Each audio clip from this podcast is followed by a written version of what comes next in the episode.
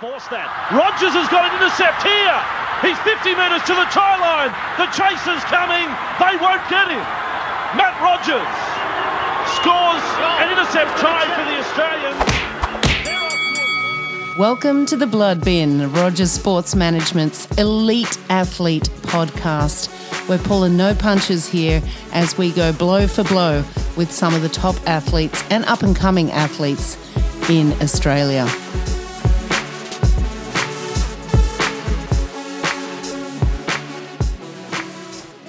I'm sitting here with Australian cycling royalty Robbie McEwen, three times green jersey winner in the Tour de France. Huge achievement. Two time Aussie road champion. Well, actually, three times you mentioned. So, well, sort, sort of three. I, I won it uh, in a year before I turned pro, so I didn't actually qualify to win the pro title, but I, I won the race. Like, Um, like when Aaron Baddeley won the Australian Open in golf as an amateur. He didn't get the trophy, but he won the tournament. Yeah, so winning's winning, wins a win. So call it call it three. Call it three. We'll call it three. Four time criterium, Australian criterium champion, or I, I think maybe five. Yeah, maybe five could be six. I'm Let's not sure. I lost count. I lost count. The older I get, the more it's going to be. I will have won it 28 times by the time the I do older- my last interview. The older life. I get, the better I get too. Don't don't worry about that. But uh, twelve Tour de France's, twelve stage wins in the Tour de France, twelve stage wins in the Giro, Giro d'Italia, the, the Tour of Italy. Um, many many wins throughout your career, 170 plus victories, professional victories. That is an enormous achievement. Um, where did it all begin? Uh, on the BMX bike, just around Daisy Hill, where I grew up. Um, when we were growing up in the 80s or late 70s, that's sort of when BMX started to emerge. And um, we used to go down in our sort of dragster style bikes and go down to the where someone had you know dumped a bunch of dirt and kids been riding over it. That became the local jumps, and we were down there on you know the bikes that we had at the time. And BMX, hardly anyone had one. Um, and then it really caught on, and we just we wanted to be a part of it. And we went to the local track. We we had a go. Um, we joined the club, got all the gear, and, and started racing from when I was about I think I was eight and a half, Yeah, and right. just absolutely hooked. Yeah, right. In the BMX side of things. Yeah, yeah, yeah, just I mean everything about it. The for me, I always loved riding my bike and doing jumps, and you know, going as fast as I could. But then put it in a, you, know, you got a number plate on, you're on the start gate, you got seven other kids next to you, and you got to beat them all. I I thrived on it. I loved And, it. and I got to ask, did BMX Bandits have anything to do with it? Because that was a huge movie back when, when I was a kid, and, and you're not you're not much older than me, so I, I dare say you would have watched that. Am movie. I older than you? you serious? you wouldn't say it. No, you you, wouldn't say. would- you probably don't look it, but yeah, you probably you, you uh, haven't been beaten up for your whole life like I It had, a have. bit, it had a bit to do with the motivation of BMX Bandits. I mean, we were we were already racing at that point, and the the stuff that was going on, and it was sort of kind of similar, but it wasn't real BMX racing. And then there was a bit, but uh, yeah, it it it made us that bit more motivated. Like, oh, Right. look how important our sport is. There's a movie about it. Yeah, right. So Nicole Kidman, you've, you've motivated someone else into into being a world champion. Well done, um, mate. I, I, I started riding with you when I met you many years ago, and um, I've I don't think I've ever suffered like I've suffered on a bike. I just I've, I feel like when you're hurting, it feels like someone's grabbing you from the inside and wringing out your intestines and your lungs, and it's just like the pain is something unique, and I didn't expect it. Um, is that how you feel when you race? Uh, I've, I've definitely had races like that because, like anyone, doesn't matter how fit or unfit you are. If you push yourself to your to your limit, you're going to feel like that. And I've had plenty of days I feel like that. I've had more of them since I've been retired because I used to, you know, you'd race and sometimes you do a 200k race and you try your hardest, but you recover so quick and you can deal with so much physically. You can get off and go, oh, that was actually okay. I mean, I'm, I'm, I'm pretty tired, but that was good.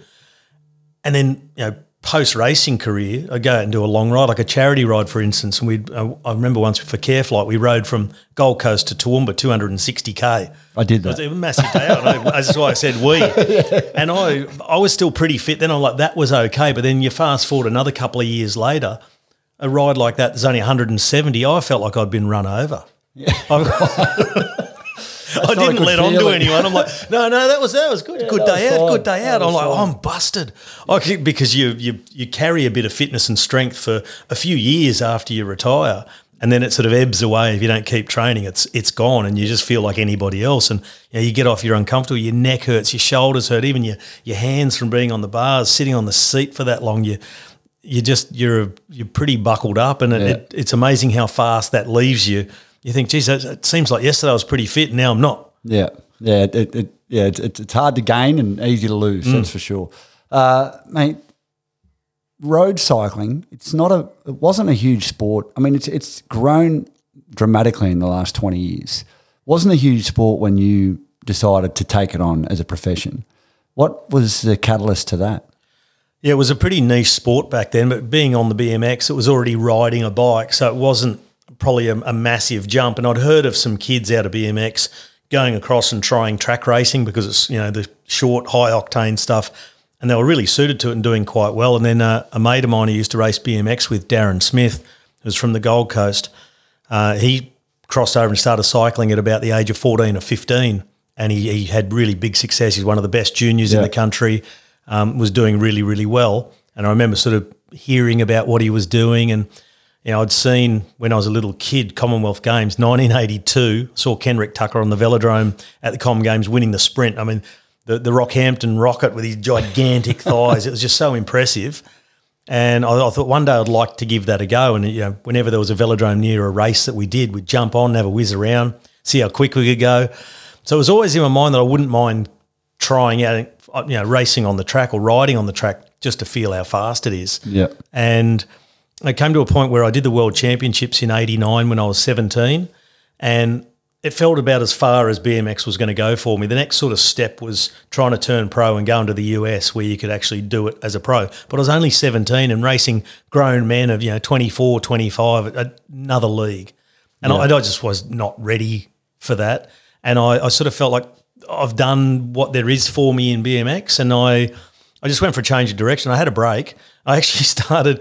I started going to the gym every single day. I ended up in a bodybuilding competition. You did after not. about three or four months. Yeah, I got second. I got a trophy and everything. Come on. Yeah, I, no, you, I know you might be. I was huge. I must have weighed seventy three kilos. Is this a scoop? Is, is this a scoop to the, the blood People know, Like- my my schoolmates still take the piss on me for it to this day. My little shiny purple trunks, oh wow. but uh, mad six pack. And Yeah, uh, bet, yeah, won a trophy. Lean, nice. Won a trophy. Big guns. That's impressive.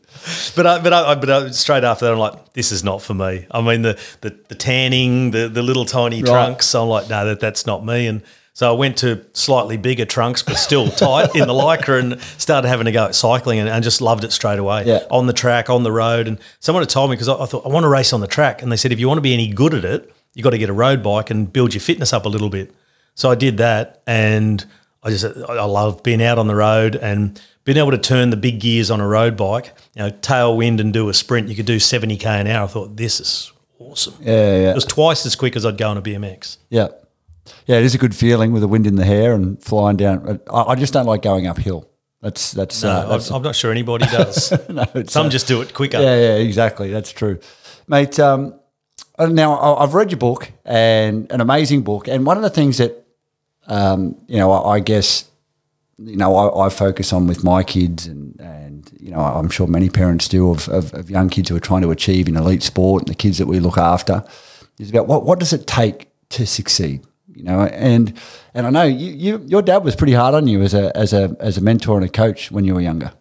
Yeah, hard in terms of um, he put a, the responsibility on us if we wanted to do it. Yeah. Um, and then came up with, you know, he said, if we're going to spend all this money travelling to nationals in Perth and Tassie and Alice Springs and everywhere around the country, he said, you we want to get there in the best possible shape to give yourself a chance. Otherwise, you're just letting yourself down and, and I'm wasting hard earned money. Yeah. We're like, yeah, fair enough. Like, and I, I loved training. I loved training as a kid. Yeah. Like, give me something to do. I was, if it was swimming carnival coming up at school, I was six o'clock in the morning at home in our 10 metre pool doing 400 laps. Yeah, right. Um, I'd go, I'd go run 10K runs, getting ready for school cross country. And for BMX was the same. I'd be doing sprints up the road till I spewed. Um, we, dad came up with this thing, uh, we called it stepping. So it was like we had a stack of bricks out the back Yeah. of the house. I remember And they're about, oh no, probably two foot, 60 centimetres, something like that. And it'd be two full cordial bottles, so two litre bottles filled with water, and you had one in each hand, and you'd be right, left, and then back down. So up, down, up, down, up, down, up, down. And you do it for like three minute blocks Yeah. and you know, heart rate of 180. When you're a kid, your heart's just going, but just flat out. So heaps of stepping, and then I then I you know bought myself a. I'd worked since I was a kid delivering pamphlets and uh, Hungry Jacks at a servo. So you know, I put my money went into equipment and training. I bought a, a home gym. I bought bits for my bikes to be faster, to be better, and Yeah. yeah. And I, I just everything was about that. My whole life was just about training to be able to win. That's Yeah. all I wanted to do. Yeah, I think that um, I guess embodies what it takes to be successful. I, I think in any field, but you know, people sometimes they question or they wonder. "Oh, I wonder how he got that good, or I wonder. And you know, you telling that story, I think is is a perfect analogy of why you were able to achieve what you achieved. Did you see it when you were a kid as different? Uh, I, I knew that not everybody was doing it, and I didn't understand sometimes why people weren't doing it because because I, I loved it, and I knew if I did it, the result I was going to get. Yeah. Most likely, I was going to be in the first few, um, and it's one of those things, and you, and you know uh, yourself, and a lot of people who end up being pro in whatever sport they're in that. You love it so much that nothing's a chore, nothing's a sacrifice, like not going to parties or not going out. I mean, you still did all that. I know that, and you know maybe you could have been even better. no, but you know what I mean. You- Yeah. There's there's sacrifice. You don't go to certain things because you Yeah. go no because I'm I'm going to train or I'm going to go and do another race or, and that was my mentality the whole time. It, it felt like a reward that I could do more. Yeah, I, I, I think you're right, and I- and I think the minute I see a young person who's on a pathway wince at the thought of having to do more work, I sort of, I, in the back of my mind, I think mm, not going to make it. No, don't really want it. Yeah, yeah, you got to want it like more than anything, really. And and and it, border, it sort of borderlines on obsession. Would you agree? Oh, easily, yeah, yeah, and it's. I mean, for me, I've, I've actually been thinking about it a little bit, sort of lately, post career. Um, you, you you become sometimes to your detriment. You become really selfish too. You don't feel like you're doing that at the time because it's just you're so focused. Yeah. You just do not see anything else around you. Blinkers on, and that's that's something I've been actually consciously trying to work on within myself. To think to myself, you're no longer a pro sportsman. Don't, Don't try and try and find a more open mindset. Yeah, yeah, more open to um, other people and their needs, and because you you can actually get bogged in your your own obsession, and it, it becomes sort of who you are with that focusing on yourself, self, self. I, Yeah. I've had, had to try and pull myself out of that. Yeah, I, I think definitely um, as a professional athlete, there is, I mean, everything for me personally when I was playing was about the week leading up to the game. It was about my whole life encompassed around me, my body being right for that moment where I had to perform. Then it was recover, recover, and then go again. But I, but I, I, I was chatting with a with Craig Alexander, Crowe, the world champion Ironman, and he and he told me he said, you know, I hear so many people say that our sport's selfish, or that you know professional athletes are selfish. I, I see it as I'm setting a great example for my kids of what it takes to achieve. And and I, I, I- agreed. I'm like, yeah, you're right. Actually, I, I feel like we do do that. Yeah, you set a good example, but then there's there's I mean there's always two sides to a story Yeah. because you, if you ask the other people, and you, I've heard it from people who have had parents uh, who were you know fantastic sports people, really successful and completely driven, and setting a really good example of work ethic to their kids. Just And forgetting then- to be a parent. and, and then their kids go, there could have been a little bit more parenting there, and, it, and and and it is that's the the balancing act Yeah. that's the most difficult thing. the flip side. Yeah. Yeah. Mate, you're, you're a 17 year old, you're at the BMX World Champs or Australian Championships, and, and to, to make money, you've got to go overseas. But you chose to jump on a road bike and go the other way uh, to Europe, not to the US, um, to cycle in a sport that I, I dare say back then and even now, um, outsiders from Europe are frowned upon or looked on differently to the way that um, you know the Belgian cyclists or the French cyclists or the Italian cyclists are looked upon. When you went over there to try and make it, did they just roll out the red carpet? I'm sure they didn't. No, no, they didn't. And I mean, there were some pioneers over the years. I mean, you go right back into the, the, the 30s, you had Hubert Opperman, Tho- those guys, Snowy Munro and blokes like that, they went over there on a boat to go and ride the Tour de France. They were on three and a half weeks on a boat and, No and ergos back running, then. running laps of the deck, or they had really basic sort of rollers that they could ride the bike on for a bit. But um, three and a half weeks of almost no training while they're on a boat to get to the Tour de France. But then you had, you know, as you go through the years, then uh, you, know, you had then really, I guess the first big name, Phil Anderson, back in the 80s, and then Allan Peiper, Neil Stephens. And then it sort of really picked up as the Australian Institute of Sport uh, was formed. Um, that became a real pathway for riders like myself to get that international experience, get the exposure in Europe with the Australian national team. And it was off the back of that that then the current generation who are pros and even guys like myself who are already retired, we've all gone through that system pretty much. Yep. Um, and it became then so well known amongst the European team directors. They were trying to pick out Aussie riders out of those squads. But when you know you go back a few years before that, you're you're flat out getting a run anywhere. You had to know someone who knew someone who owed someone a favour, Right. and then get you in the team. And if you performed really well, you might be a chance. Even if you were better than ninety percent of the squad, Didn't matter. If you were in France and you weren't French, you weren't a big shot of getting a spot. Yeah. But then that, that sort of all changed to through uh, the AIS program, the Australian national teams going overseas and, and just you know blokes winning left, right, and centre, and the team directors over there, the big managers knowing that what system you were coming out of. They knew it was a reliable system. It wasn't a drug fueled system, for example, to Yeah. put it bluntly. So they knew we're getting quality. Yeah, right. We're And we know we can work with this. Yeah. Yeah. And it, so it became not easy to get a spot, but you had a platform Yeah. that people were, were already looking at then to, to pick riders out of. So you went over in '94 Mm. as a youngster.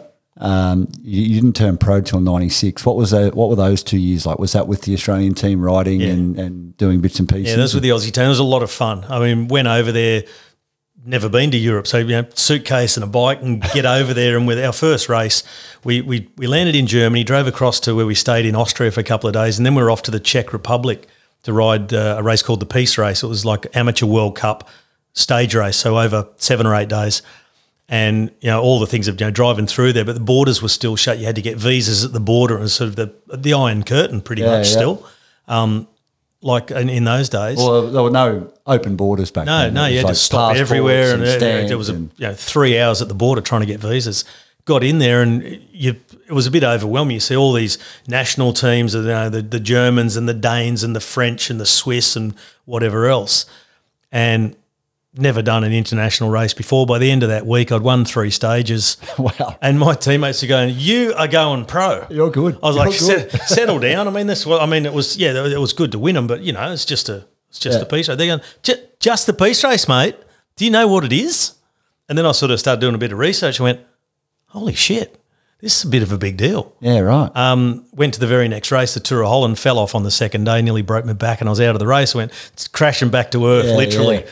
Right. And and then it took a took a, a while to get going again that season. Well, that's that's the thing with with cycling. I mean, for for the for the layman who doesn't follow the sport, you know, you've got the Tour de France, maybe the Giro that they know, the, the Tour of Italy, but there's so many more big races in Europe that you know many don't know about, like the Paris Roubaix and the you know Yeah, the, big, Flanders- the big one day Flanders and- classics. Yeah, oh, they're they're they're huge over there, aren't they? yeah. I mean, if you you talk about Millions millions of people watch those races. If you talk about the Tour of Flanders, it's a one day race in, in April over the, you know, all the cobble climbs in the Flanders region. Um, and Belgium is not completely flat for those listening. Big Right. parts of it are. The west is is and the north is. You go down in the southeast where they in the French speaking part it was really hilly, and in the Flanders region in, in East Flanders, it's it's hilly. It's really up and down, lots of cobble climbs. And that race, the only thing you could compare it to to make pardon me, people understand is it's like the Melbourne Cup. right, so so that's Not because we're all the size of jockeys, but um, but th- that's how popular it is. I mean, that it's the race that stops a nation. It really is. Yeah. And there's millions of people along the roadside, and millions more watching on TV. Yeah. it's it's insane, and it's such a buzz to ride because the, the crowd's just heaving. It's you know you think MCG with a hundred thousand people and it's big. You you ride along the road, and there's a hundred thousand people per per twenty k. yeah, and they just stretch the whole length the of whole the course. the whole way. Yeah, They're on, on the on the climbs, they're ten and twenty and thirty deep, yeah. screaming their lungs out, and it's it's really really good. It's a great atmosphere. So you turn pro in '96. You go to a Dutch team. Now that's Rabobank, I believe. Yep. Is that each team have you know there's a, there's a, a national flavour to that team. Um, how do, do, the, do the teams differ in communication? Do you have to learn how to speak Dutch? Do, does everyone speak English? Or, you know, I assume that not every rider speaks English. No, and a lot of teams have, have sort of multiple languages they'll use to get by. And it's, funny now, most of the teams will have English as their main language because there's such a spread of nationalities and it becomes the, the common one. But uh, you know, go back into the '90s, and you'd, you'd have you know, a much more national flavour to each team. And still now, you have a the Belgian Lotto team still has mostly Belgian riders, but a fair smattering of, of internationals. Yeah. Um, when I went to Rabobank in '96, a Dutch team, mostly Dutch riders, handful of Belgians, a few others, a, Dane, a Russian, a couple of Aussies, and the good thing about being in a Dutch team is they all speak English really, really well. It's like Yeah. their second language. They learn it at school. Everybody's fluent in English, but it really, really helps if you can communicate in their home language. Yeah. And I, I learned Dutch. I picked it up as I went along and, and got pretty good at it pretty quickly to the point where, I, you know, after a few years of, I was fluent in Dutch. Yeah. Um, and it really did help to assimilate into the team, to have that trust of your teammates that they see that you're making an effort Yeah. to be one of the team, Yeah. to really fit in. Yeah. And it, it certainly does help. Yeah. As a sprinter, um, you're it's a it's a pretty polarizing part of the sport. You sprinters are aggressive, they're fiery. Uh, you were a pretty fiery rider. Did you have any any big run-ins in those early days when you were trying to you know make your mark? Because that could that could unsettle a young rider. Yeah, I got myself disqualified a few times by being a little bit too fiery. And for me, and I've told this to young riders I've worked with, young sprinters coming coming in, you've you've got to make your mark pretty quickly. You've got to establish yourself in the pecking order. You might not be at the top, but you've got to ride like you're at the top or like you're you're due to be at the top. And I, I came in and you know I there's not much of me, but I I could throw my weight around on a bike. Yeah. Um, I could I could fight above my division Yeah, on a, right. when it comes to bike riding.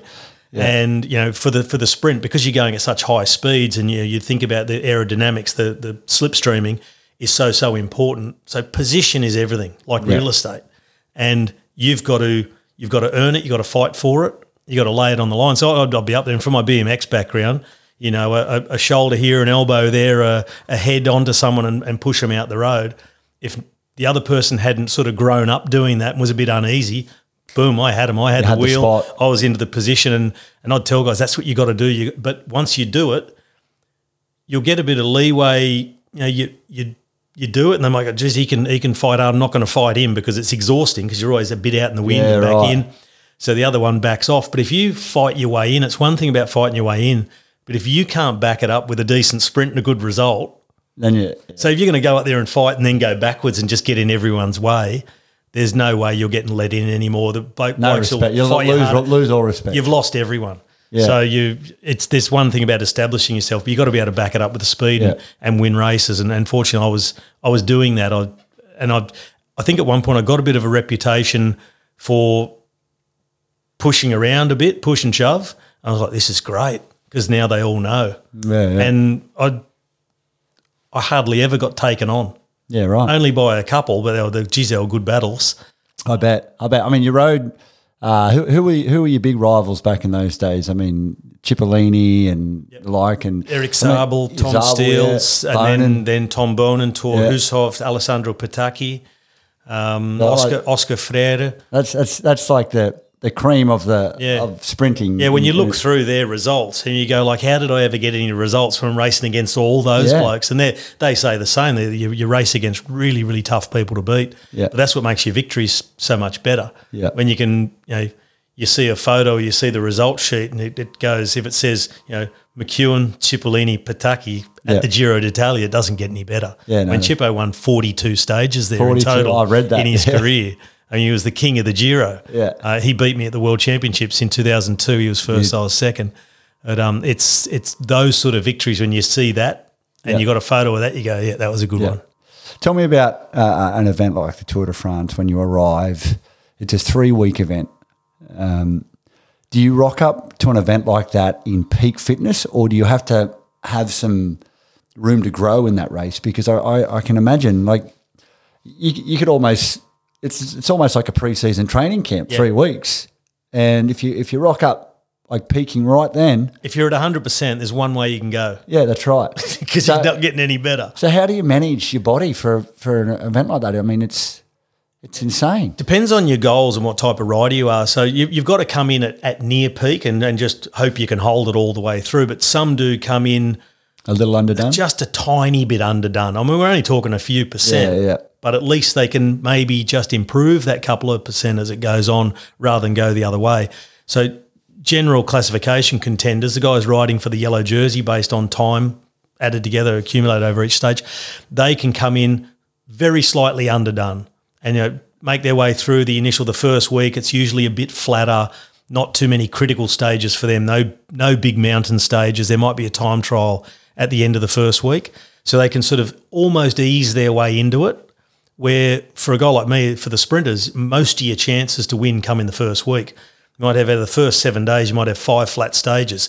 That's five winning opportunities. So you're not coming in undercooked. Points are critical. You are going, you're at 100% right at the start. You try and go bang, bang, bang. The, the ideal thing is you can win as soon as possible because it's pressure off. If you're going for the green jersey, you've, you've built up big points. You need to score in all of those. So you need to be at your best and then hang on for grim death. And that's what makes it even harder. Well, this because is- the, because the really hard stages are still Yeah. to come and you're feeling cooked. Well, this is the thing, and and what a lot of people don't realise is it's not just start and then finish and then start the next day. When you get into those mountain stages, which is not your strength, you're you're, you're racing for points and in, in the sprints. You have to finish within ten percent of the winner's time on that day, even if you're climbing up Alpe d'Huez or you know whatever climbs they are, which are enormous. Uh, how important is it to have a team around you to support you through those stages? Yeah, it can be really important. I mean, I've done a few of them on my own, but I've, I've done a number of them where I've really relied on teammates because when you're climbing a mountain, you can sort of you can only go your speed, and someone around you is no more than moral support because Yeah. they can't make you go quicker. But once you get over the top and you get down on the onto a descent, especially if it's more a gradual descent, or you're coming into the long valley roads, that's where your your teammates are worth their weight in gold. They 'Cause then drag you you can to- you can sit in the wheel, you can sit in the slipstream, you can swap the work on the front, and you know with a few of you, you're a lot faster than riding on your own. And if you didn't have guys, if I didn't have guys sometimes wait for me to ride with me, I wouldn't have made it on time. Because as you said, there's a percentage every day, depending on the terrain and the length of the stage and the average speed of the winner. They calculate the time cut, which was in a mountain stage, You'll often be around 14 to 16 percent of the winner's time Right. rule of thumb, you've got about 45 minutes, which sounds like a lot. Oh, 45 minutes behind. Geez, that's a. Geez, The stages quick. go for like seven hours. They Yeah, they yeah, they, they can go that long, and so you've you've. But the easy calculation is, if, when you're hearing that the winner's crossing the line, you need to be underneath the 10k to go banner. Right. If you're not inside 10k to go on a mountain stage and they've crossed the line, you're in trouble yeah. Okay. because you, you calculate 15k an hour while you're climbing. Yeah. that's four minutes a kilometre. 10k, 40 Yeah. minutes. You're starting to play with fire. So if you're inside 10, you go, okay, if I just hold a reasonable tempo, tempo, I'll make it. Yeah. But oh, geez, we've had some close ones. Oh, I bet. I bet. And they're pretty brutal. Oh, it, it's ridiculous. So you you just because it's not just one mountain. You you'll have a mountain stage with four or five big climbs. Now, three of them will be they'll take you an hour and ten minutes to do that one mountain, and you, Right. you descend down for twenty k. You hit the next one. You do the same again. Wow. So it's a it's a day of just putting yourself right at the limit of not not your absolute red line limit because Yeah. you can only do that for a short distance, but uh, you, you've got to calculate your limit you can do for five hours. Yeah. This is how hard I can ride for five hours. It's hard to know. Yeah. Because you you're also conscious of I can't lose too much time. So you've got to push yourself and you're, you're teetering on the edge of blowing yourself up. That's where you've got to be. And what are the Tour de France officials like in terms of like if you're coming down the straight and you're 10 seconds behind the time, they go, oh, we'll just let him through? Or They're is brutal. it just, they just shut the curtain? They're, they're, they're brutal. They're, they're like, you're out. You're out. Unless they can Unless make an ex-. They can, yeah, may, maybe. there, there, there can be exceptional circumstances if you've had an, an incident, if you've had a bad, a or bad something, crash yeah. or something Yeah, like right. that. That's that's and you've taken a long time to get a new bike and it's put you a long way behind. You've been dealing with the medics because you don't. I mean, yeah, you can get treated roadside or on the road, but a lot of stuff there's just no time to lose. So if you can possibly get up off the road if you've had a stack, you get back on the bike and you go and you assess the damage as you as you go, unless something's broken, you know straight away I'm out. But um, you go along the road, and then the, the medics come up, and they'll give you an inspection. They'll start cleaning stuff off, spraying you with you know, disinfectant stuff for your wounds, wrapping you in bandages, and While you're riding, while you're riding hold, along, holding onto the car. yeah, you can you can You hold, on to the medic's treated. car, for, but they intend to start going really slow. Right. So you'd actually be quicker just riding, so you're not really getting the advantage, and you can't hold on all the way up a mountain while and say, "Oh, Yeah. just uh, look at my elbow, can Yeah. you? I must have skinned it, can you?" no, you don't get to do that. So, Yeah. but it's it's just the, the race waits for no man, so it just keeps going, and you've got to decide pretty quickly, like, can I keep riding? And tell me, um, it, it seems like an amazing party, the Tour de France, in all the towns that it visits. But one of the one of the things that just looks phenomenal is it is it Dutch Corner on uh, on Oh, Alpe and Alpe d'Huez? d'Huez, yeah, they're, That- they're that up just- there pissed from two days to go. Yeah, right. it's a, and and mate, they run out on the. I mean, I, I I watched that event and I just think this is so dangerous. Uh, have you ever had any incidents with with crowd jumping in the way? or- Yeah, I've, I've had little ones. I mean, I used to say most of the time when I was in the mountain stages, by the time I got there, the people were all clapped out. They're already walking back down the mountain or they're sitting in their picnic chairs because they've been there for hours seeing others. And, you know, I was in the last group coming through. But no, the enthusiasm there, like on Dutch Corner, it doesn't matter if you're first or last, they're going absolutely bananas. Yeah. Um, same thing goes for the, the fans from the Basque country. When you're down in the Pyrenees, you get a lot of Basque fans because it's a, only a short drive for them Yep. And they're unreal. They Yeah. cheer for you know, first to last. The intensity's wild. Yeah. There's flares going off and flags and people jumping around and running next to you. And but yeah, you do sometimes get it, get a bump or I've never been knocked off in that situation Yeah. in the mountains, but I have had a couple of incidents actually in the sprints, like really near the finish of flat stages. Um, not in the Tour de France, but um, in in other races. I got once a, a really big uh, SLR SLR camera on the arm from someone hanging over the barriers trying to take a photo. Oh, kidding. I was full sprint, 70k an hour, hit me on the arm. I had this hematoma that came up like a boiled egg on my arm. Did it knock you off? Didn't knock me off, only just. Goodbye, Ano- Another one I had in France was some someone leaning over the barriers, sort of cheering and waving their arms, hit me straight in the head. Again, 71k an hour, hit me right in the melon. It it sort of sent my head head whipping back.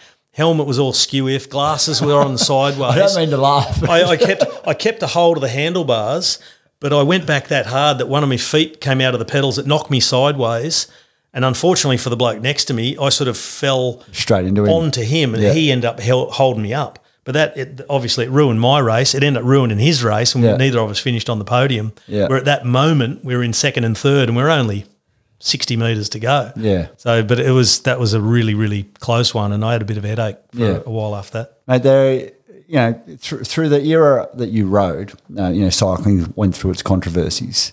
Um, what was it like in the peloton, riding with the likes of, you know, a Marco Pantani or a Lance Armstrong, and, and these guys that are just so such dominant figures in the sport that seem to con- be real controlling, um, dictator, dictators, so to speak.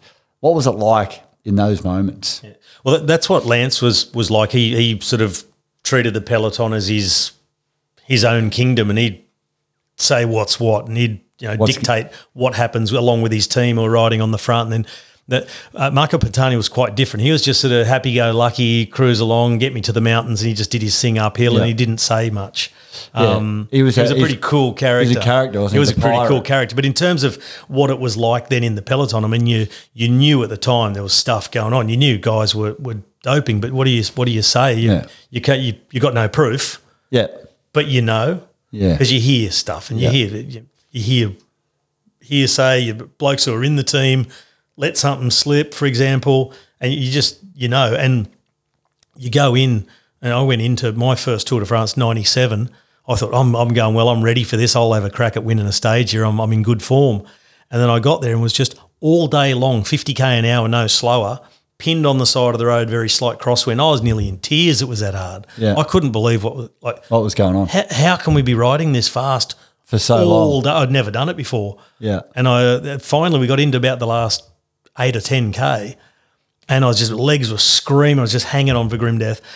And then there was a big crash, and it went all across the road, blocked the road. I was, I was behind it, so you know, on the brakes, and you stop, foot out, and I was, I was sort of like, oh, thank Christ for that, because it was just, I was sort of happy that something happened that I could just stop the pain. Yeah. Um, and and it just went on throughout the whole race. Just struggled to make it. I made it to Paris, but just Yeah. like so many days with just just inside the time limit, just battling to try and get a result, and uh, it was it was a real eye opener, but. Well, didn't you win the? You won the sprint in Paris. Not that year. Oh, 99 You No, won I, the sprint in I had to wait till '99. My third Tour de France, de last stage of my third tour, having never won a stage, I finally jagged one after 62 attempts. And the biggest stage, probably the biggest sprint stage, that, you know, on the Champs Elysees, Yeah. um, must have been pretty exciting for you. Yeah, the, the one you got to work the hardest to get because it's the one of the survivors. I mean, some people say, oh, you know, the world championship of the sprinters, but obviously they're not all there because not everybody can finish the tour. Yeah. For example, Cipollini, I spoke about before, never finished the Tour de France. He Wow. won a dozen stages there, Yeah. but always in the first sort of five or six days, and then he'd "I'm step out." out and go on holiday and go lay on a beach. Yeah. Probably more clever than we were. Yeah, yeah, yeah. en- en- Enjoyed But um, not everybody makes it there. But it, that's why the, the Champs Elysees is so such a big one because you've got to suffer so bad just to make it there, and then get it right on the day. And it's a it's a surreal place to win. It's you know it's the Super Bowl for sprinters. It's Yeah. you know call it what you want. It's the the Wimbledon, the Masters. It's yeah. it's one of those That's- moments. That's it. Yeah. Um, so 2002, first green jersey. Um, how did you feel going into that race, and what was different about you? Why Uh, did you win it in 2002? Was it experience? Did you get stronger? What did you learn about yourself that enabled you to win it in 2002? I'd, I'd built a fair bit of experience just by racing the tour. It was my fifth tour de sixth Tour de France. Can't remember. No, it might have been the no fifth one. Yep. Um, so I'd built a lot of experience in the tour of just how to survive the tour, how to just regulate myself tempo wise, of what I had to do when to survive the race, and also what I had to do to win stages. And I'd I'd already won a stage, so I knew what to do. I'd been, but that year 02, I came into the season like never before. I was just in the form of my life. You know, sometimes you just you don't quite know why. I mean, you work hard like you have every other preseason, but everything just clicks and your timing's right on everything. Everything your your whole biorhythms, the way when the races are, the the day you're having a good day. The worst thing you can have is the best day of your life and you're out training. Yep. You want to have I've that had the a day you're in. Yeah, I've had a few of those. it's, it's like me when I go to golf and I'm hitting them so flush on the, the range. range. We've all been there. but uh, that's- that's was- 2002 was but- your year. I mean, Yeah. you, you, that's, you Yeah, did, that's the year I was hitting- second at Cipollini. Yeah, I was hitting range balls on the course. Yeah. That's what it was like. It's- That's how I felt. I was just, Couldn't miss. I was flushing it all year. I mean, I was just, I was in such good form, and and I, and I started off winning, so heaps of confidence, Yeah. and then everybody else around you, all your competitors, say like, "Geez, he's flying," and And it's, you, you uh, and get more put- leeway. You get more spaces. They're all intimidated. Yeah. Their confidence is shot because they know "Oh, I'm lining up against him, and I know he's going well. Yeah. and they're already half beaten. Yeah. and I just I had this thing through that season too. I never overdid it through the season. So I said I'd have a patch of really good form, but instead of just milking it out until I was properly tired and needed a break, I'd win a race and stick to my plan. So no, now I'm having a little rest, a week, like a, 10 like a days good horse easy. out to spell into the paddock, I- have a so, rest. Yeah. So I was having a spell, fresh. and I say I'm going to have a spell. Then boom, spell, come back. Yep. One race to just get the muscles going again. Boom, start winning again. Do that for six weeks. Another spell, and it just was like clockwork. And I just went through the season, and and that it just gave me so much confidence about what I was doing and what I was going to do when I stepped back into racing. Because I Yeah. felt like as soon as I come back, I'm going to win again. Yeah. And then Uh, and then you do, and it just and it builds and builds. The confidence was sky high, and I was just I did just absolute peak. I was 30 years old as as an athlete, an endurance athlete. I felt like I'd really hit my physical peak. Yeah. and just everything was happening. I had we didn't have the best lead out team, so guys to to pull into the sprint, like make a, a train where you slipstream on the back of. We didn't have the best one. We had really good guys at placing me where I needed to be on the back of the team who did have the best train. And then I've I could do my job from there. as a sprinter. Like if you know, like a Tom Boonen or a Erik Zabel or someone has, they've got a great train leading in. It, it if, if and you don't, you, you must do, do they try to stop you from getting onto the back of them? They, they, they do. They can sometimes. They might dedicate a guy to then sit behind their sprinter and act like a sweeper and try and keep people off it. Yep. But then you come up short because you haven't got that guy you need to get Right. within range because the speed's got to be so high. You, you sort of end up needing everybody. If you sacrifice one as a sweeper, you'll come up short on the actual lead out. And so they just they go, okay, it is what it is. We'll get our guy to where he needs to be, and then he shouldn't get beaten. But I love them because they were predictable. If they always did the same thing, like, okay, I know where I got to be. Yeah. And then you know, get in that slipstream, go with it, and use their sprinter as basically my lead out man, and try and just. And that was my the best thing about my the type of sprinter I was is instead of going like long range, I'd be really nippy over a short distance. I could come out of the wheel, out of the slipstream.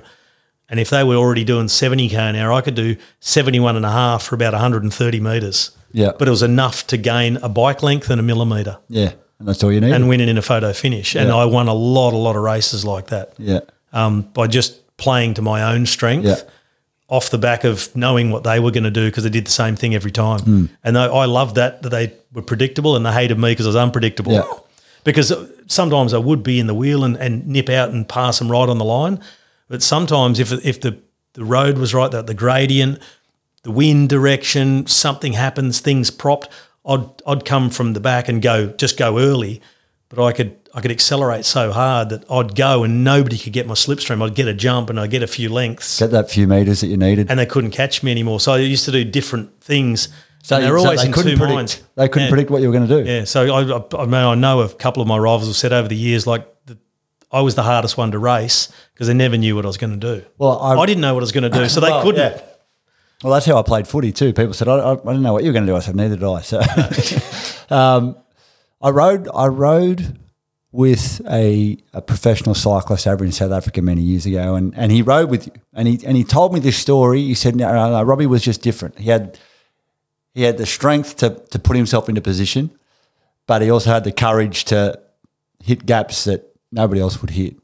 Um, going at those speeds, do you have to have some sort of screw loose to put yourself into positions that you do? Because if you're doing 70 k's an hour, I don't care if you're riding a motorbike, a push bike, a tricycle, it, do- you come off a, and wearing a lycra, it's, it's not going to end well. No, there's not much left when you. Um, What is what is it that made you different? Because he said some guys can just do it, and and I see that with football. Some like an Andrew Johns, you know, you know, a Nathan Cleary in today's day and age, they just seem to make the game slow down. Did you see things that other people didn't, Yeah, I, I, I've or did you just have bigger balls? Uh, a little bit of both. A little bit of both. I mean, some of a mixture of a bit screw loose, a bit mixture of big balls. The seeing things in slow motion and seeing it like someone, a good chess player, seeing it a couple of moves ahead. And I, I'd be looking not just at the guy directly in front of me, but the two and three, and or you know a bit further up, to see the shape of the peloton and what it was doing and where they were going. And once they went to one side, if they just started going back the other way, knowing it's going to be there, then it's going to come back to a certain spot. So picking, I'm going left because I know it's shut now, but I know they're coming left, they're going back right.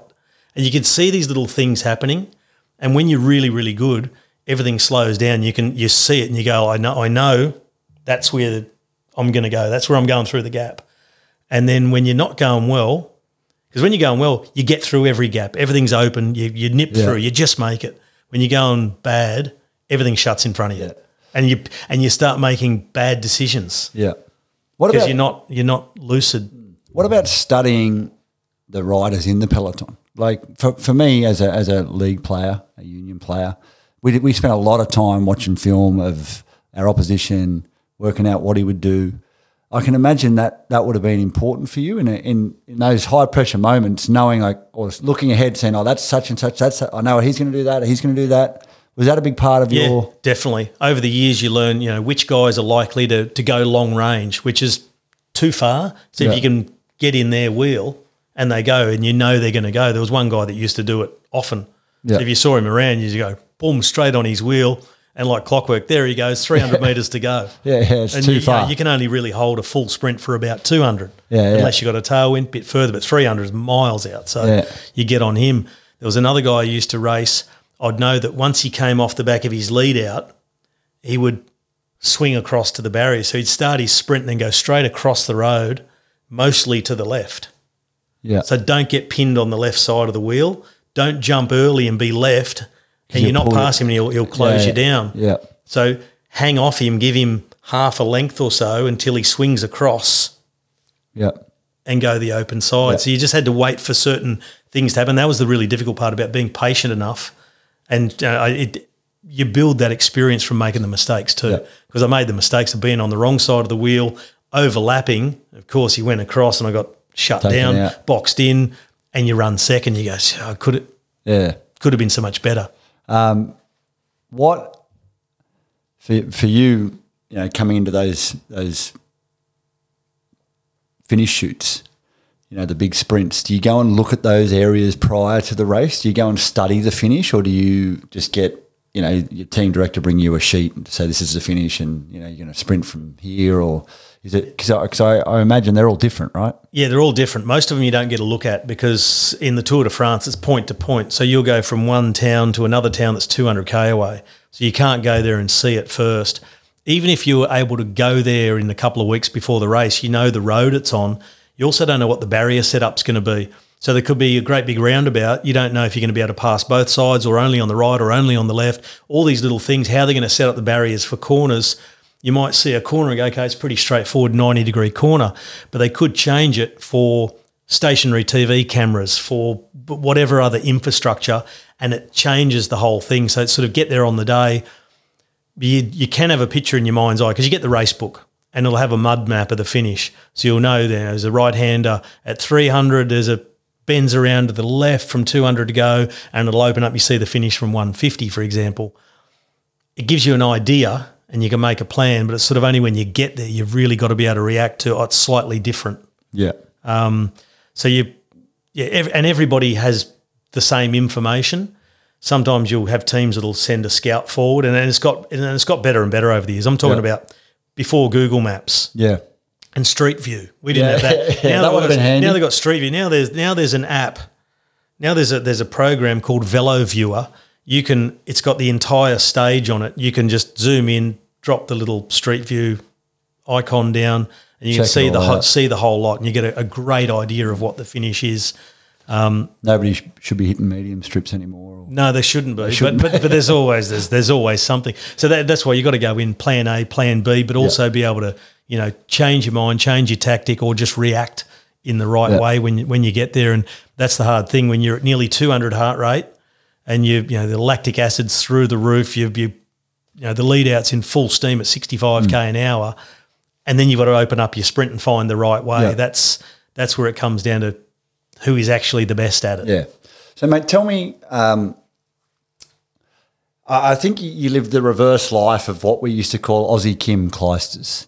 She was uh, Lleyton Hewitt's partner, and she was a, you know, we, we, we claimed her as our own. Yeah. Um, you lived in Belgium. You married a Belgian woman, Angel- Angelique, and um, you learned the language. You moved there. You lived there, and and you joined their uh, their cycling team, Lotto. Uh, how was that um, lifestyle for you living in Belgium? As uh, what they call you, Belgian Robbie? Uh, they they called me a half Belgian. Yeah, um, right. It was only when I beat the Belgian favourite rider that I'd be the Australian. Right, So when I was racing against Tom Boonen, Yeah, um, if I if I happened to beat Tom, I was the Australian. I was the the you know the opposition. right. Um, but outside of that, it was if I'd win something, they you know write about it in the paper. The the half Belgian Robbie McEwen, Right. And were, but that's really nice to be sort of Yeah. the the adopted son Yeah. like that. Because yeah, like you said, I lived there. I spoke the language. I rode for a Belgian team. My my wife is Belgian, um, and uh, yeah, they just embraced me as a like you said, like you had Aussie Kim. It Yeah. was I was I was Belgian Robbie, Yeah, right. and uh, and, it, and it was really really nice. I mean, it, it it has its moments when you're when you live in a country where it's one of the major sports. I mean, only football, European football, is bigger. yeah, So you're there, you're sort of under the microscope all the time. Yeah. You can't escape it, whether you want to or not. And a lot of times it's, it's nice, but you you can't. I'd, I'd be out, say, having dinner with my wife, nice romantic Friday night dinner, and then we get on to dessert, and then inevitably someone who come and say, "Are you sure you should be eating that?" Yeah, really. That much. Yeah, just think about think about your fitness, think about your condition. You got a race coming. You sure you should? But it was a joke, but it was always the oh, same yeah, one. yeah, yeah. Of course. I don't know how many times I've heard What- that. Like, are you allowed to eat that? Yeah. Okay. So yeah, yeah, so I've done a thousand k this week. I think I'll be right. So the microscope, like, I, I don't think people in Australia understand what that's like. I mean, I mean, unless you're playing, you're you're a superstar AFL player living in Melbourne, or you're you know a superstar league player living in Sydney, in the heart of those territories. Um, Australians don't really experience that No. in any way, shape, or form. What it's like to live in that in like the heartbeat of a sport where you are the star of that sport. Yeah, it's and it is quite surreal because you don't sort of see yourself like that, and then at moments you do, and then you tell yourself pull your head in. Well, then you come home and all your mates just slap you and Um, Yeah, go, you, mate, shut you, up, do, mate." you, you come home, you, see blokes, you see blokes like you or my, you know, my other mates here on the Gold Coast, and you just you're just one of the boys, and they, they take Yeah. the piss on you like anybody else. Yeah. and it does, and that, that's actually nice to to then come back and you see your old schoolmates, and they they still. Yeah, hitting you with the jibes from from school back in the day, Yeah. and um, that that keeps you a bit more leveled out. Yeah, mate. It was a uh, um, the end of your career. You, you jumped from a couple of teams. You ended up with a Russian team. Tell me about the Russian team, Katusha. What what was the move to that about? And because I think that was prior to Green Edge starting, and was. Green Edge was meant to start, and they sort of got a bit of a false start, and then you sort of found your way over to was it Katusha Yeah, or well, Radio Shack maybe? I, I went Katusha first. I've been at the Lotto team for a long time, and I you know, sort of the headline rider, and then Cadel Evans was there as well. Um, and I got to the end of 08 and they they wanted to renew my contract, but significantly less. And I'm like, that's pretty disrespectful. yeah, so that was I- basically I- like we don't want you, but here's an offer so- just yeah. in here's case. here's an offer, so you go away. Yeah. pretty much. So, but I'd, I'd already been chatting to a bloke. He's a Russian entrepreneur, made his money out of restaurants and brewing, and he introduced the credit card to Russia Right. Okay. um, so through his own bank that he set up, as you do. so he he offered me a contract. I, I thought to myself, well, that's more than I've ever earned at any other team. Like, yeah, where do I sign? So I signed for two years with this team with him, and then all sorts of weird stuff started happening. He got ousted. It was like a it was like a political coup. So he got ousted from the team, and it sort of got taken over by another mob with a the sponsor and and his sort of right hand henchman right. um, who was a former rider, and it all got really Messy It, by it- it was honestly like the the money was good, but it was like living in a dictatorship. right. Uh, so it wasn't all that pleasant. And I, I won a few races straight up, so it was good, good, good. We're happy with that. We like this. Um, and after five months into the first season, and I've been winning races and, then things were looking great. Um, then I had an accident in the Tour of Belgium and broke my leg. Um, I hit my knee on a on a barrier in a, a left hand turn about forty k an hour. Rider outside me leaned in. I had to lean in a bit, knee out, and I just clipped the edge of a one of those big plastic water filled barriers. They call it a New Jersey. I've since found Yeah. out. And um, as I hit it, I, it hit me right on the patella tendon, sort of ruptured the tendon. Um, as I kept sort of coming past it, it broke my leg in two places. It broke two big chunks of bone off my Yeah. tibia. Um, that was the end of the season. I didn't race again for seven, eight months. I had Yeah. multiple operations, and then one of them actually saved my career. I went and visited a Swedish surgeon who used to operate on players from the EPL on their knees Yep. and he saved me. Uh, that got me riding again, and I Yeah. Came back in 2010, still with that same team. Got going again, was riding quite well, started winning some races again, um, and then there was an Aussie team that was about to start, and I signed with it, and then it fell over. Fell over at the last minute. Sponsorship then didn't happen. I don't know if it wasn't existing at all, or it was just a bit dodgy. Uh, but it left me high and dry right before Christmas with no team, and I didn't want to retire yet. Uh, and I got thrown a lifeline by the Radio Shack teams, an American team. It was Lance's, Lance's when he team. made his comeback. Yeah. They formed a new team, him and Johan Bruyneel. Um, and they've been following the situation with this team that, that fell over. And um, he off, they offered myself and a South African guy called Robbie Hunter, they offered both of us a contract on not minimum wage, but not much Yeah. Right. but keep us keep us in the sport, which was great. Really Yeah. appreciated it. Came out, rode quite well, won a bunch of races during the season. Um, didn't ride the Tour de France that year, but you know, I was going okay, and that got me through until the start of the Green Edge team, our our Australian pro team. Yeah. That, that got off the ground thanks to Jerry Ryan, who's been a massive supporter of cycling amongst many, many, many other things. He's a very generous man. Uh, he funded the team, and I got to sign with it for uh, signed a two year contract to be with the team. But I was due to race for One five year, months, five months. and then retire, Yeah. and then stay with the team and start helping the young blokes, bit of mentoring, sprint sort of coaching. And So you weren't the bus and- driver? no, I was sitting in that bus, uh, bus 20, drive. Right under- 2013 Tour de France when I got stuck under the gantry. I was in the bus. Yeah, I said, well- yeah, she'll be right. Yeah, yeah, yeah, you're right. Go Oh, fit. no. Oh, shit. I went and sat in the back of the bus. plenty of plenty of publicity for Green Edge, that's for sure, mate. It. Um, I just I just want to um, finish. I just want to chat with you about one particular um, race win. It's it's the first chapter of your book. Excuse me, the first chapter of your book. Uh, I think it's called a Canterbury Tale, and I read that and I read that um, chapter, and I was just, I think I texted you straight after. I said, mate, I just want to go ride my bike. I just want to go and train. Like after reading what I read, I, want to put your headphones on. I want to play the finish of this because it's it's what it's what the um, the commentator says at right at the end after you've won the race, which sort of sort of brought it all to life for me. Because reading it, the way you explain it was amazing, but to hear it, it was uh, it was pretty impressive. Watch out for Hunter, who's also going to have a dig for Barloworld. Robbie Hunter as he wobbles all over the road now, and they're chasing him down as best they can. But this is going to be a win for Robbie Hunter, or is it? The South African rider is trying to take them to the line here. This would be a tremendous surprise, a wild card team for victory as Hunter grits his teeth as he gone too soon. Robbie Hunter, Robbie McEwen is coming. McEwen, the acceleration on the middle of the picture. The man off the back is going to win. Robbie McEwen, the man from nowhere.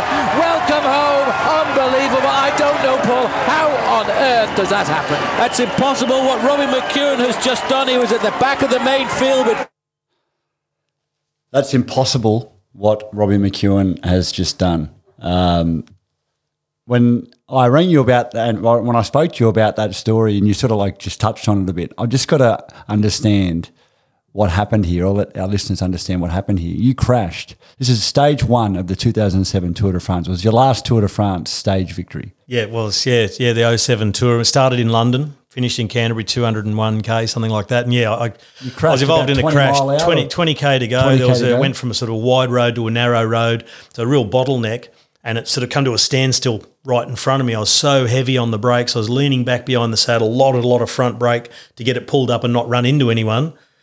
Problem was that the bloke behind me wasn't doing the same thing, and he ran straight. He ran straight in the back of me, and because I was you know, quite heavy on the front brake to get it pulled up, he just hit me and it just flipped me straight over the handlebars. So I went up in the air, came down, and I had my hand out, so I hurt my wrist, and I landed straight on my knee as well, both on the right side. And I was jumping around, swearing, and and you know at that moment you think, well, twenty k to go, she's all over. Like, forget it. So, are you going into that stage with with the mindset of like stage I- I was one? the favourite I, to I win. can win this. I was the favourite to win. I was, Right. and I, in my own mind, I was the favourite to win, but I know I was from a lot of others too. Because the year before, I'd won the green jersey. I won three stages. I was, I was just romping in in sprints, and I was riding the same. So I was, I was the favourite to win the stage. But as soon as that happened, you know, immediately you're about a minute behind the field. And at the same time, two of my biggest rivals put their teams on the front of the peloton. Yeah, to Zabel wind and. Boonen, I think it Uh, well, actually, three of them. Then Zabel, Yeah. Boonen, and Bennati. So Yeah. they're riding were all there. flat out. And I had one teammate had seen what happened and stopped with me. He grabbed my bike, he put the chain back on, checked it out. Yep, good to go. Handed my bike. I'm, I'm just going, ah, forget it. It's just, it's over. I, I mean, I'm swearing and and you know, got back on the bike, started to ride, and he's he's riding in front of me. I'm like, well, we're no chance. Like one bloke trying to chase the peloton. We got about a kilometre and a half further, and another another four, five teammates Oh, waiting for had, you. had stopped and waited for us, and they just formed up and started to ride like a team time trial, swapping turns on the front, riding as hard as they could, and there was hardly a moment under 60k an hour, all the way in, and we're like still 16k, we're 50 seconds behind, and 14k, we're 45 seconds behind. Like, uh, it's not, we're not going to get there. Then they just start making progress, and then finally we got to the back of the the convoy, all the cars behind the peloton, and we got to they're sort of in and out from a little bit of slipstream.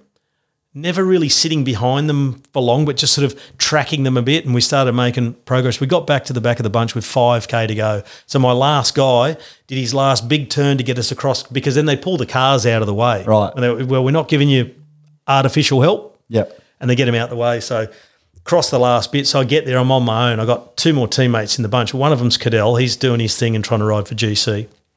Another one, they'd told him, you stay there, you might have to do the sprint if Robbie doesn't make it back. I never saw him. I come through the bunch because when I got to the back of the bunch, there was Oh, 80 five, and 5K to go, riders. 180 riders still left in the bunch that I had you. to get past in 5K.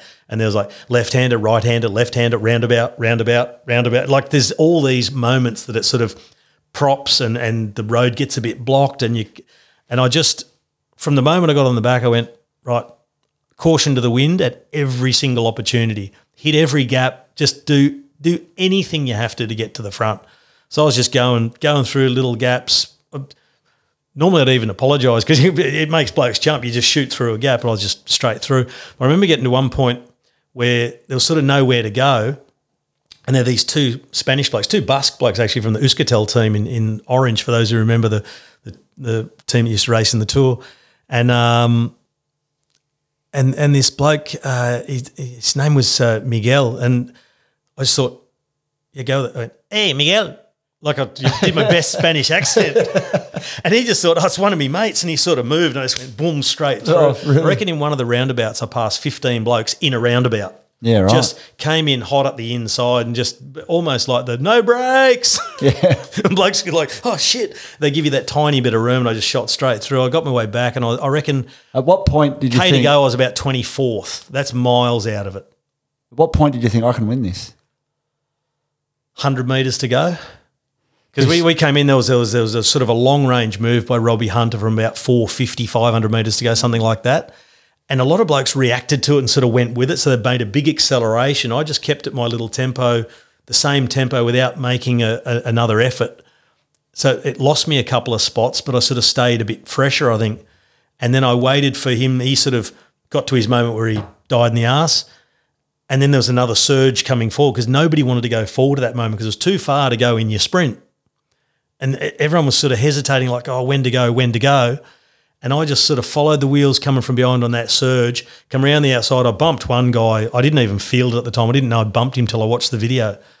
Um, and I just I came around the outside, and it was when I got to there, I went, you can actually win this. And I there was a very slight left bend. You couldn't see the finish until 150 out. Yeah. And cyclists have this thing is like it's hard to sprint for something you can't see. But you should be sprinting from about 200 to go. Yeah. So coming into that bend, I'd already I'd, I'd hit, hit. I'd gone long with momentum up and over the top. As we came out around that bend, I was going from outside to inside at full speed, where the others then saw me. They made their kick, but they were going inside to out. So they sort of Yeah. crossed and missed the wheel, and I was about five lengths in front. So nobody got slipstream. You And ended I up was winning by about three lengths. yeah, and I was coming to the line, and I, I, I sort of just you know, keep it, keep keep going, keep going, keep going. And I, for a moment, I started to think like, "You're gonna win." I was like, "Shut up, keep going, keep going."